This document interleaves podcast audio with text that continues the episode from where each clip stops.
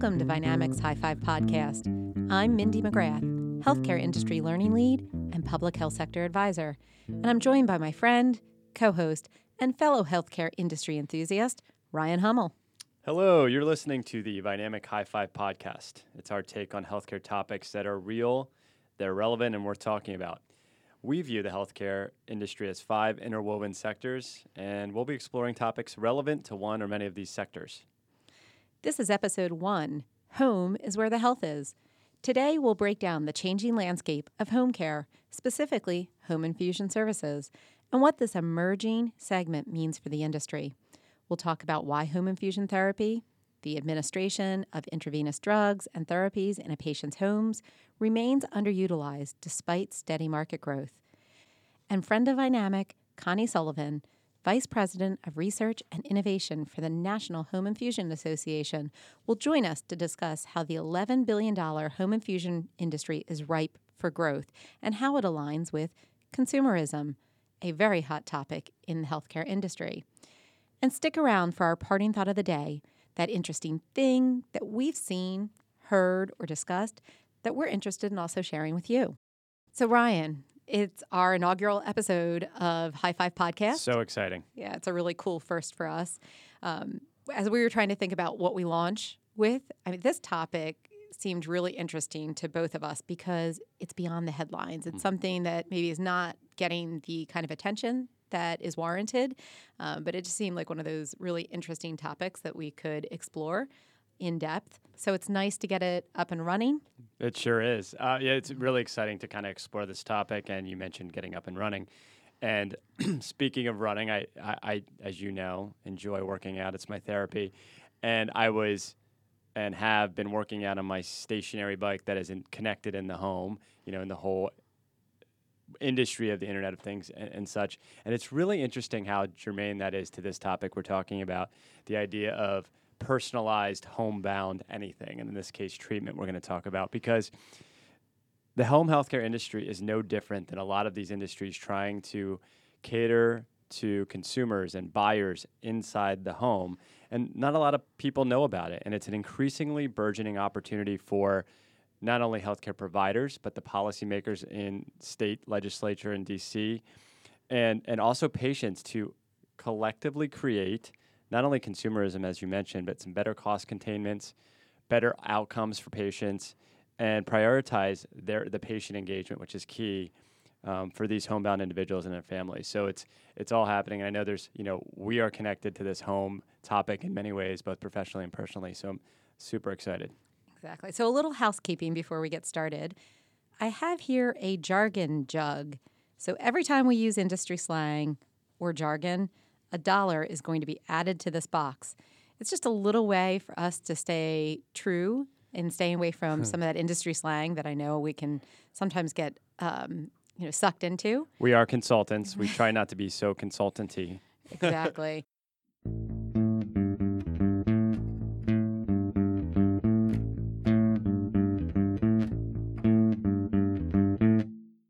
right, so let's talk about healthcare in the home. Let's talk about healthcare and home infusion. This topic, I think, really resonated for both of us, considering just the overall growth in home care services. And home infusion, in particular, seems to be one of those topics that flies under the radar. But it's interesting because it is about delivering medicines that aren't capsules, they're not tablets, and they do require more support than what a traditional product would require because you're talking about needing clinical support you need some medical devices to be able to actually take into the home and then to compound the, the product and be able to deliver it to an individual. And I think when we were, we're talking about why has there been so much growth in home infusion, if, if you step away from, from just the actual act of, of conducting home infusion therapy and really look at where the products are pivoting to in the pharmaceutical market, many of them today are moving into this specialty arena. And specialty drugs can be administered differently than these traditional tablets and capsules um, because they're large molecule and they have to be delivered just in a way that's going to be more effective for them. Um, so that's traditionally going to be an intravenous. Yeah, and I think that the paradox of that is interesting. Uh, before we get into the details of all that, because human nature would say that taking a pill or a tablet or a capsule seems to be the easiest. But this new way of developing, designing, and producing drugs that require infusion and injection is actually we'll learn is better for the patient, more effective, and may cause a better or, or may create a better quality of life for patients. Mm-hmm, mm-hmm. And for the user, right, that means that if there there there's some options for them in terms of how they receive this infusion therapy. They can go to a hospital, an infusion center, which has typically been the the predominant pathway that mm-hmm. most patients have taken. And now we're seeing that there's a lot more opportunity opening up for the care to actually come to them in the home. Right, and that's more and that's more advantageous for patients. Yeah, right, right, because there's a comfort, a comfort, a convenience factor um, that really aligns with this concept of consumerism that we're hearing a lot about in the healthcare industry. I think if you just take the word consumerism, which obviously we probably need to put money in the jargon we probably jar. owe five dollars to right. the jar, and we might owe five dollars more. Right. right, but I'd say what consumerism really is like one of the crux parts of it is really meeting patients where they want to be met and um, making sure that you're centering on what their needs and their preferences are. Uh, and I think the other thing that's interesting about why home infusion therapy is is emerging and on a growth tra- trajectory is new technology. I mean, think about all the technology that's been introduced through the years to be able to remotely monitor and track how patients are doing when they're outside the four walls of a provider setting.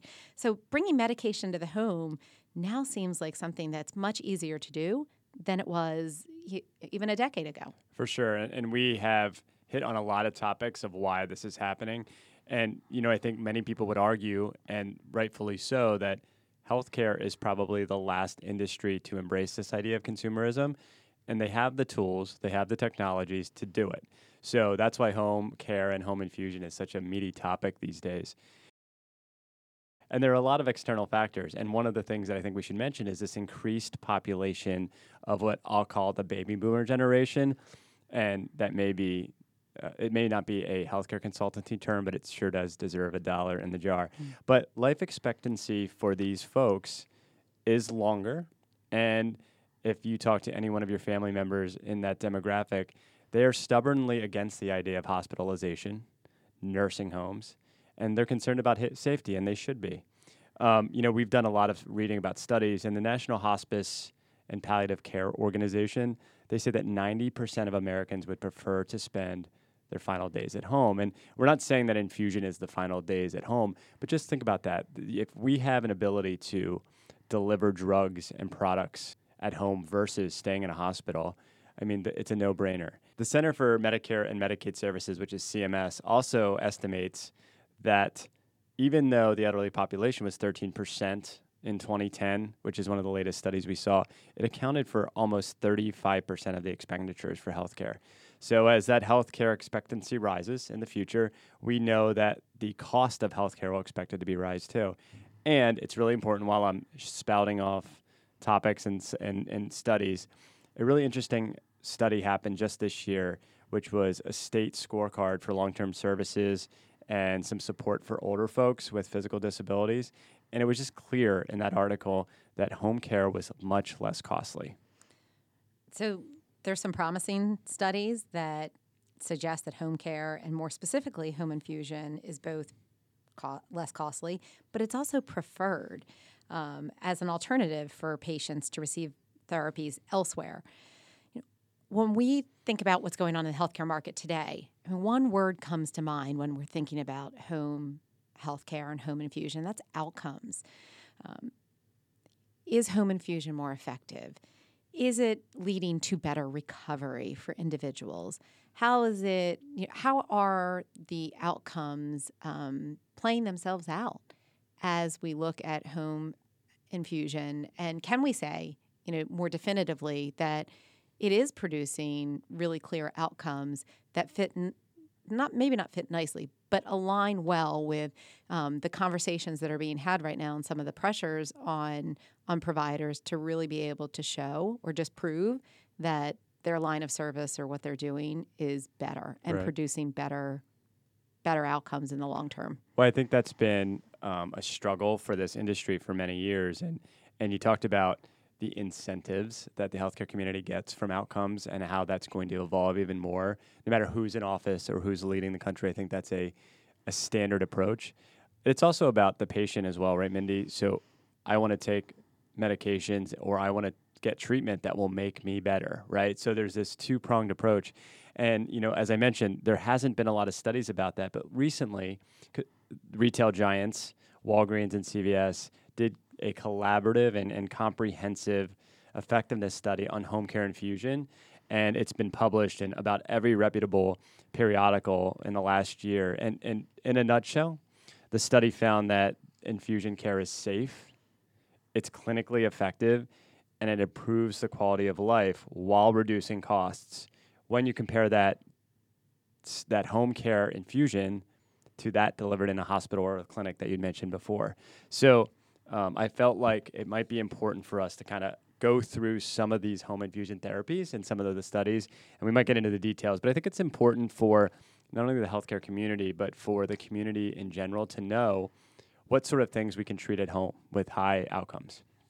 So one of the one of the big infusion therapies is for nutrition, and these are for these are parenteral nutrition patients who receive this nutrition through an IV catheter, and this is a big part of home infusion. It's a large swath of, of patients that typically or in the past have had to go to a clinic and get this done. Um, this study that CVS and Walgreens did showed that even patients at risk for refeeding syndrome, which is a very common um, problem that is associated with this therapy, was mitigated. The study found that the beneficiaries who received this home infusion at home uh, through this tube in their stomach returned to eating solid foods with, within 16 months or less. And clinically speaking, that is a goal for most of these patients. Um, there's also a lot of therapies from a home infusion standpoint that can be done to treat immune deficiency and immune mediated autoimmune conditions that you know run the gamut. And this study showed that after 4000 consecutive infusions at home over 12 months 99% experienced either no or mild adverse conditions or reactions. And we're talking like headaches and that kind of stuff. So and none out of those 4000 experienced serious adverse reactions. That's a big deal. And you know, one more thing before we move on. One of the other large swaths of patients getting home infusion or infusion in general is for congestive heart failure, which is unfortunately a big problem in the United States and in the world. And CHF patients, late stage, can be discharged at home now and receive what's called inotropic infusion therapy. And it has shown through this study that it will lower the readmission rate by 15, 50%. That's 5 0 compared to national data on less severe patients. So I mean, there's been a lot of great studies, and I you know I, I want to wrap this part up by saying it's not just about the incentives that physicians will get, but it's about making patients better, and it's clear that home infusion may be one of those things that can help us absolutely take it to the next level. Absolutely. And I think um, one of the interesting things that we're also um, looking at is who actually delivers home infusion therapy. I mean, the the um, the providers and the pharmacies that are starting to enter this market, uh, it is an enticing market because home care in general is growing. But I think you know, as a as a provider or as a pharmacy, if you're thinking about getting into this market, there's there's a couple angles to consider when you think about well, why enter this market space? If you already have a clinic or you think this is just something you want to want to um, add as a line of service there's always some business angle to this right? Of course. Right. So it's it's the skills it's does your organizational structure support it? What types of technology would you need? What types of medical devices do you need? What kinds of core competencies are, are going to be needed in order to offer this this line of service? And then there's the policy piece of it. So um, you know, whether we like it or not, I mean, policy and regulations tend to either support growth or sometimes they inhibit growth. Mm-hmm. And legislation around home infusion therapy has been pretty interesting because it's very disjointed right now. Um, if you just look at patients that are receiving home infusion therapy in the Medicare space, for instance, there is not a coordinated benefit of care right now. So there's like three different pieces of it. It's the medical device piece, it's the provider piece, and then it's the pharmacy piece. Yep. Um, so the legislation right now, there there is a fix that is slowly making its way through through Congress, but we know how things like that can can roll. Um, it can take a really long time. So I think if from a just a business angle, if you're a provider or a pharmacy and you're thinking about getting into this space, these are just some of the things that need to be considered about this space because it can be really uh, an interesting space to get into. But you got to make sure that you have all your ducks in a row around your your um, organization before you decide to adopt this line of service. Yeah, it's it's actually pretty ironic. I, I hear you, Mindy, about you know the way that providers are being reimbursed for this service from a business perspective. Traditionally, what we've seen in healthcare, and I think you'd agree, is that CMS or the government that kind of sponsors the Medicare and then at a state level Medicaid typically start and are the genesis for a lot of reimbursement for different services. And then typically the commercial payers, the folks that provide insurance for folks that are working and, that will follow suit, right? And in home care infusion, it's actually the exact opposite, which is kind of a rare occurrence. The commercial payers have been reimbursing for home infusion for decades. And Medicare is very late to the game here. And I'm very excited to talk to Connie Sullivan at the NHIA to get her fee- feedback on this because it's such an interesting concept. Um, as you mentioned, there's so much that goes into compounding these drugs, and you need space and storage. Um, you need to store it and effectively within the right temperature range.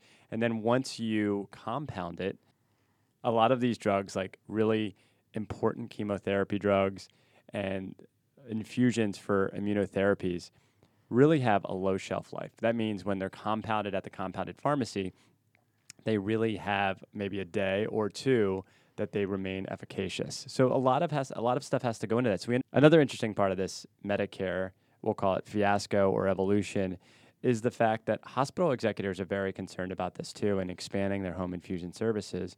And the issue here also is 340B. It's a jargony term, but I think it's important that we mention. The 340B drug pricing program uh, allows for, for some organizations and health systems across the country to purchase these drugs at a discounted price for vulnerable and underinsured patients. And these drugs are so pricey, and the shelf life once they're compounded at the pharmacy may be a day or two. So there is the possibility for significant waste and cost at a healthcare organization level.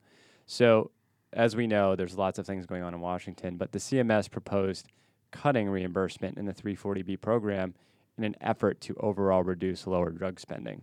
So, many experts disagree with this approach, and I think that there's going to have to be some great conversation amongst policymakers, with providers, to make sure that this challenge is mitigated because, as we know, home infusion is probably here to stay. Right, right.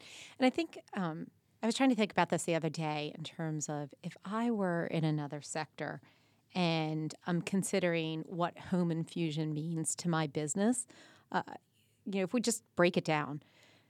So if I think about health plans, right? So these are the payers. We talked about the commercial health plans that they typically have been. Um, supportive. Supportive in terms of right in terms of having more of a coordinated benefit associated with home infusion. And i think that's important right? Because if you're a health plan having the right reimbursement model in place is going to be critical. Uh, having the right provider network in place and the pharmacies in place to be able to string all of that together in a way that says yep this is a benefit we're going to cover and we have the right model within our organization to be able to cover it adequately and make sure that it's being delivered in an effective manner. For providers, I think we mentioned this um, earlier in our discussion. this is a great way for them to be able to get medicines to homebound patients. Um, but they have to have the right types of capabilities. Yeah. They have to have the right pharmacy staff and the skill sets to be able to handle the requirements not only of the drug, but the medical device that might go with it, as well as the cl- clinical support that needs to be mixed into the delivery of home infusion. And then finally, I was thinking about life sciences the other day because you think once again it goes back to pivoting of where their drugs are going and um, how the delivery of that drug or that specialty or biologic product uh, really is being administered more and more through infusion therapy. Um, there is really a difference, though, in where the site of care is. So, site of care is a, a clinic or it's a hospital. There's different nuances around what that means versus a home health um, administration. And I think life sciences has a really interesting opportunity when they're actually in the development and eventual launch of a product to be thinking about different sites of care and how this emerging site of care probably needs to be considered in part of their thinking. So I think we'll hear a little bit later about this in our interview with Connie. Um, but I think this is something that I, I think about when I think about home infusions. What's it mean to other sectors?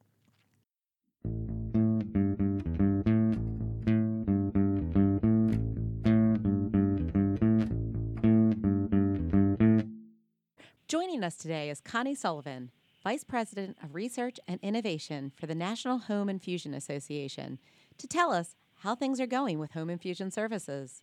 Welcome, Connie. So, we have lots of questions for you about home infusion. But before we dive in, can you tell us a little bit about your organization? Sure. Uh, I work for the National Home Infusion Association, and essentially we are the one association that's out there representing home infusion providers, which are typically pharmacies, but also companies that make um, products and services and supplies that support the home infusion industry. So we provide education, advocacy, and programs and research to support this industry. Great, thank you, Connie. Um, before we get into kind of the nuts and bolts of home home infusion, I have, I have a question for you to kick things off. If you could change one thing about our current healthcare system, what would it be?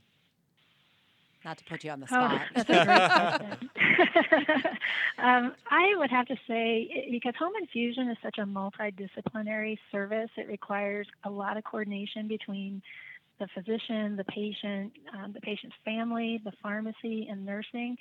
Is how siloed we are in healthcare. Everyone kind of has their own um, piece of the care puzzle, and sometimes we don't. It's not as easy as you would like it to be to, to coordinate and share information about the patient's plan of care or how you're wanting to approach a patient's care plan.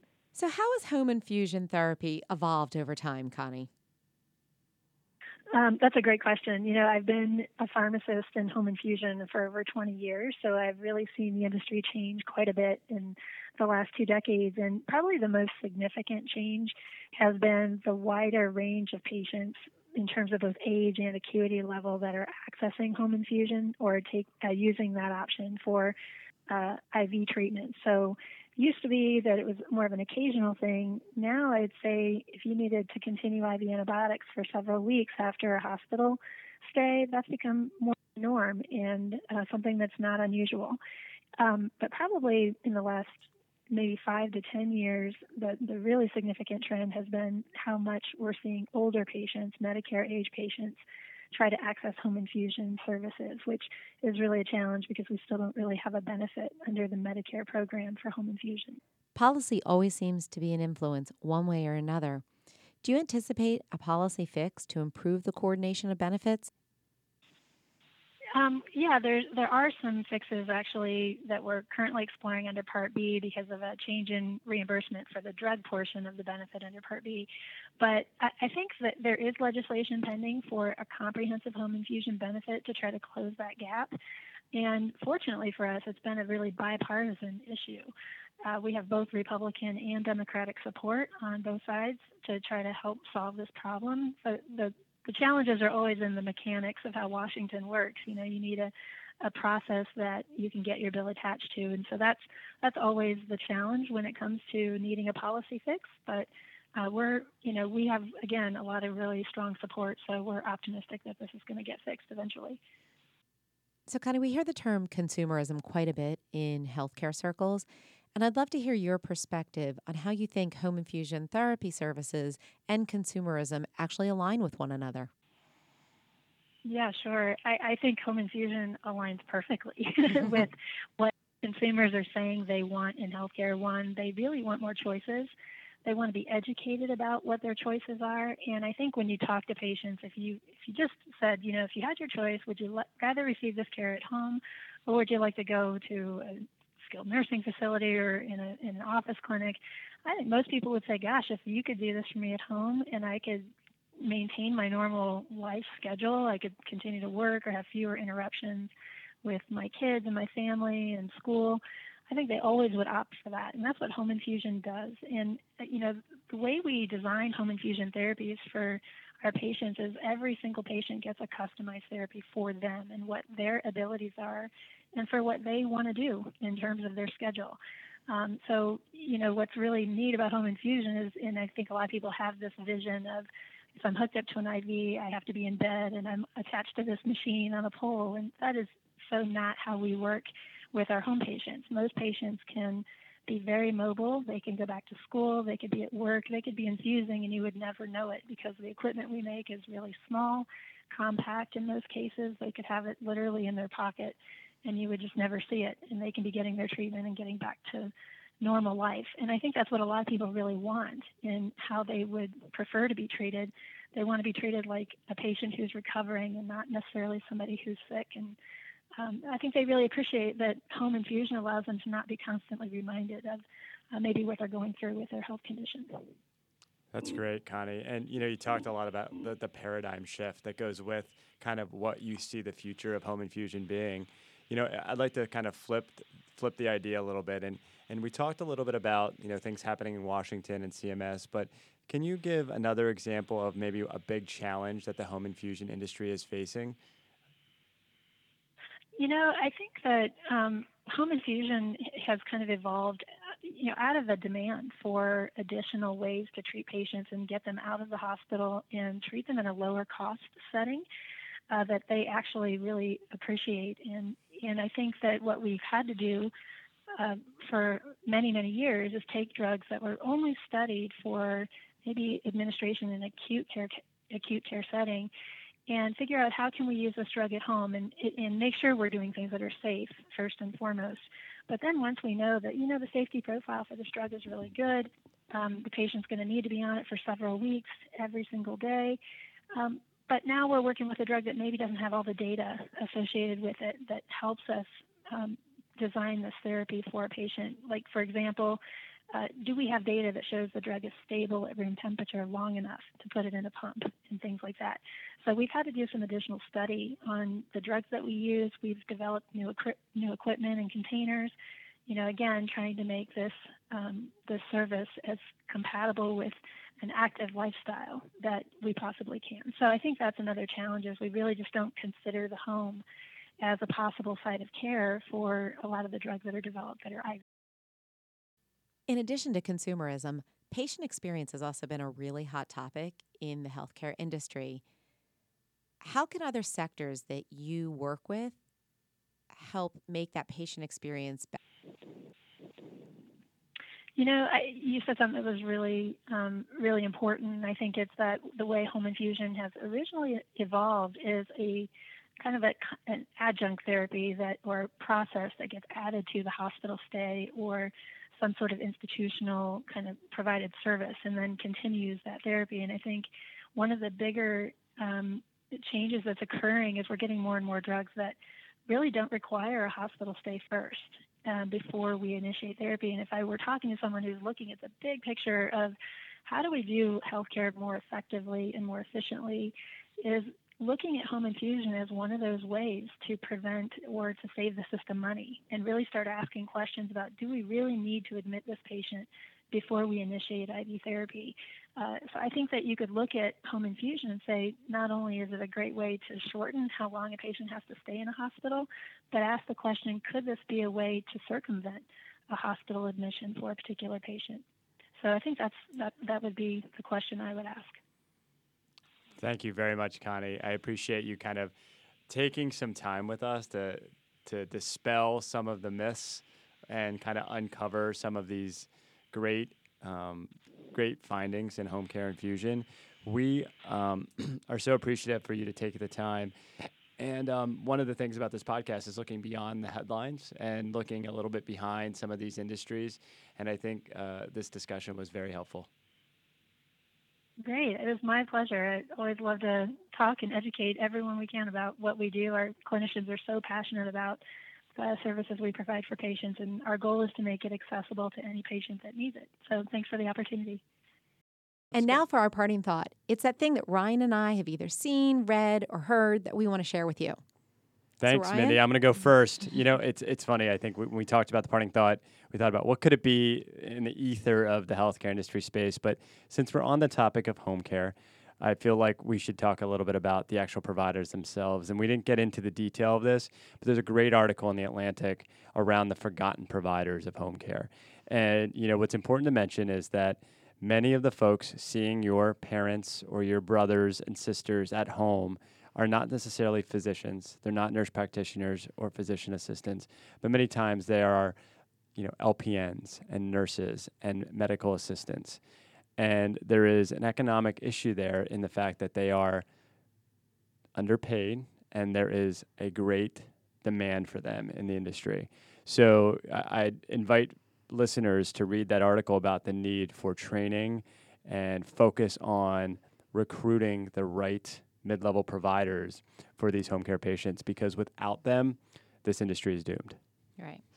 And I'm going to actually diverge from our theme today because I read this really compelling article in Fierce Healthcare about the rise of micro hospitals. Tiny houses seem to be all the rage, right? And now tiny hospitals are following in that trend. The economics of micro hospitals really fascinate me. These facilities, um, if I think about them, they really lend themselves to locations where full scale hospital, hospitals probably could not be supported by the community, but they have significantly fewer beds. And the financials to me are what's interesting because there is still a building, there are still staffing requirements that bring expenses with it. So, in my mind, I'm thinking the beds have to be full or they have to be near capacity in order for this economic model to actually make sense. So, it'll be interesting to see how this rage in micro hospitals mm-hmm. actually uh, you know sustains in the, the healthcare industry. Uh, but it got me thinking when I read this article about how interesting it is that we're seeing providers really try to um, try to figure out how they fill the gaps where their hospital couldn't exist. This concludes today's High Five podcast. We want to hear from you about today's episode or other topics that may be on your mind.